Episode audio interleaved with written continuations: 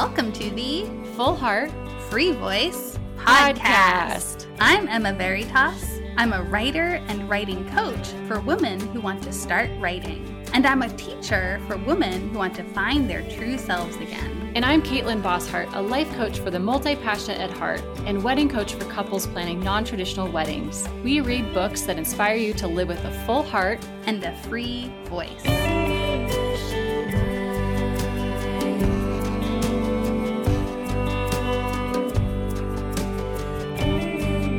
Hey everyone, and welcome to a special bonus episode where Caitlin and I will be discussing one last quote from Women Who Run with the Wolves. So, if you're new to our podcast, what Caitlin and I do is after our book club episodes where we have been discussing a chapter of Women Who Run with the Wolves, we always pick a quote from the chapter that really stood out for us, that resonated for us, and that we would like to highlight. And now we're done studying Women Who Run with the Wolves. We've done all the chapters. And so today, what we did was we picked a quote from the whole book. So, what was a quote that really stood out or resonated for us when we think about the book as a whole? So, hey, Caitlin. Hey, Emma. I'm excited to do this little conversation with you, and I'm excited to hear what quote you picked out. I know I am too. I'm glad that we just got one more in. We just couldn't yes. we couldn't stop. yes. Okay, so should I go first? Yeah, please. Okay. The quote I picked is actually from the first chapter of the book called The Howl Resurrection of the Wild Woman. And in the first chapter, if our listeners remember, she tells the story of La Loba, who is the woman out in the desert digging up bones, collecting bones, and gathering them together to help that wild woman like run off into the desert with all of her bones um, collected in in a whole um, person. And the quote I picked is the first paragraph right after that story of La Loba. And in this quote, she says, we all begin as a bundle of bones lost somewhere in a desert, a dismantled skeleton that lies under the sand. It is our work to recover the parts. It is a painstaking process, best done when the shadows are just right, for it takes much looking. La Loba indicates what we are to look for the indestructible life force, the bones. And you know what I love about this quote is it pretty much, in a very short synopsis, describes what we're doing in Women Who Run with the Wolves, like what this book was, all the work that we did.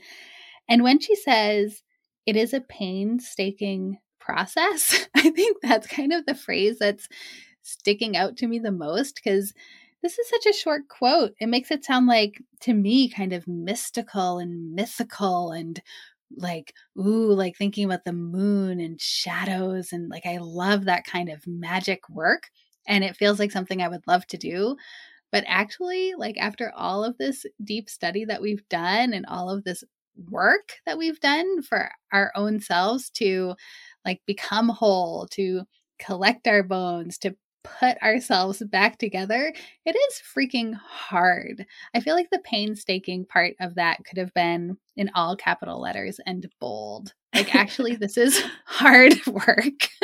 it's worth it and it's wonderful and it's freedom and it's for me like the work of my life. So I don't regret a moment of it, but I feel like it's hard work and I don't know. That's kind of what I'm coming through at the end of the chapter.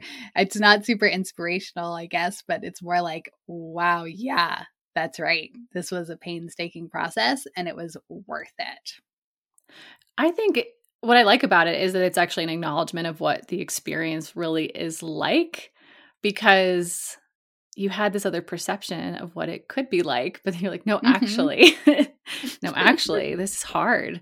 And I think that in some ways, that's like, I feel proud of that, you know, proud of like the yeah. work that you've done, the work that I've done, that all of us yeah. have done um, to collect all of those bones. Yeah, me too. And I think it's just a good reminder that if it is feeling hard to anyone right now, just remember that it is hard.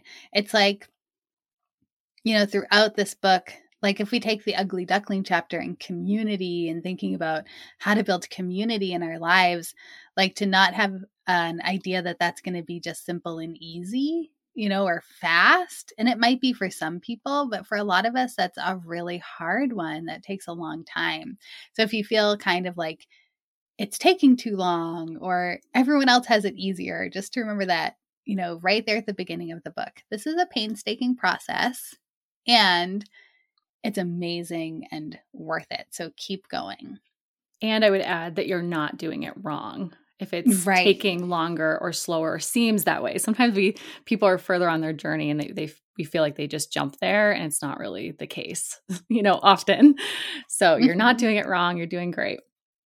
Yes, exactly.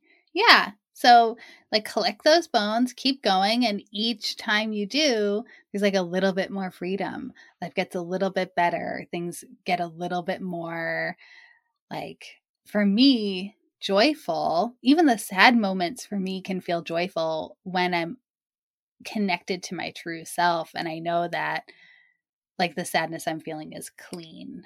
Then it's like, okay, that's still a wild part of my instinct. Mm-hmm. Yeah, I love that. Okay. Which quote did you pick out? In some ways, it has a similar flavor to it, I would say. so I I talked about this a tiny bit in the episode where we interview one of our listeners, uh, Micah Jasky, but it's the actually the afterword that when I read it was also had a similar feeling of like, oh, this is hard work because it's supposed to be hard work. Like this is mm-hmm. not like this wasn't just hard for me because I have some shortcoming or something. You know, it's like actually this is challenging. Um, and like I was sharing in our last book club episode around, you know, feeling like who I was before we started reading and where I am now, and that now that I'm, you know, was someone who had a lot of untold stories and really anchoring into the importance of of owning and understanding our stories. And so in the afterword, she talks about this idea of of mining the stories. And so here's a quote that um, really resonates with me, and it's actually the last couple of paragraphs of her afterword of the book. The authentic mining of stories from one's own life and the lives of our own people and the modern world as it relates to one's own life as well means that there will be discomfort and trials. You know you are on the right path if you have experienced these the scraped knuckles, the sleeping on cold ground, not once, but over and over again, the groping in the dark, the walking in circles in the night, the bone chilling revelations, and the hair raising adventures on the way. These are worth everything. There must be a little, and in many cases, a good deal of blood spilled on every story, on every aspect of your own life, if it is to carry the numen, if a person is to carry a true medicine. I hope that you will go out and let your stories, that is life, happen to you, and that you will work with these stories from your life, your life, not someone else's Water them with your blood and tears and your laughter till they bloom, till you yourself burst into bloom. That is the work. That is the only work. And I have chills reading that. And I think the the part that stands out really the most to me is that you know that you are on the right path. Like if you have struggled, if you have spilled blood and tears and laughter and all of these different things that we've gone through throughout this whole journey of just one this book but life in general that you are on the right track and that you know it's it's it's been hard in the past it will be hard again and that's all part of it. You're you're doing you're on the right path all along. That's just that's what i need to remember for myself when times get hard. It's like okay i'm, I'm still doing it. I'm still on my journey. I'm still connecting um, with my white wild self and connecting to these stories that that are my life basically. Yeah i love that and i love how she says like this is the work this is the only work because it really is so worth it, even when it's hard, even when you're breaking out of your comfort zone and you have to say hard things to people or change your life and show up in a different way than maybe your community has ever seen you show up. Like those things are really hard to be your true self. But that is, it's the work, it's the only work because it's so good. Mm-hmm. Exactly. Awesome. Well, thank you for sharing your final quote with us. Thank you. oh, and I I would encourage all of our listeners to maybe do the same thing. Like, you know, if, if you've gotten to the end, you just like want to stick with it just for like a little bit longer, maybe just go back in and just find that one last quote that really just captures the spirit and the essence of of what you're wanting to take away from this journey. Yes. Awesome. Okay.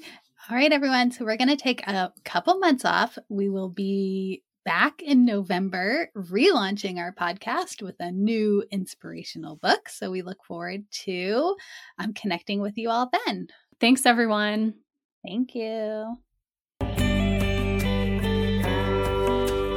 This episode was produced by Emma Veritas and Caitlin Bosshart. You can find out more about me, Emma, at my website, wildauthenticity.com, where you can also download your free workbook, Three Habits to Calm Your Fear and Get You Writing. And you can find out more about me, Caitlin, at my website, CaitlinBosshart.com, and on Instagram at Caitlin underscore. The nicest thing that you can do for us is to subscribe and leave us a review on your favorite podcast player. To stay connected with us, join the conversation in our Facebook group follow along with us on Instagram, and sign up for our monthly newsletter. You'll find all the links in our show notes. A special thank you to the amazing artists whose music is featured in our podcast Wally Ingram, Stevie Black, and Tom Freund. You heard portions of their tracks Shine a Light and Who Do You Love from their record Spa Day. And thanks to Caitlin Bosshart for creating our beautiful cover art and thank you to Kirit Basu for all his audio and technical help. And a huge thank you to Emma Veritas for her editing magic. Last but not least, thank you to you, our listeners.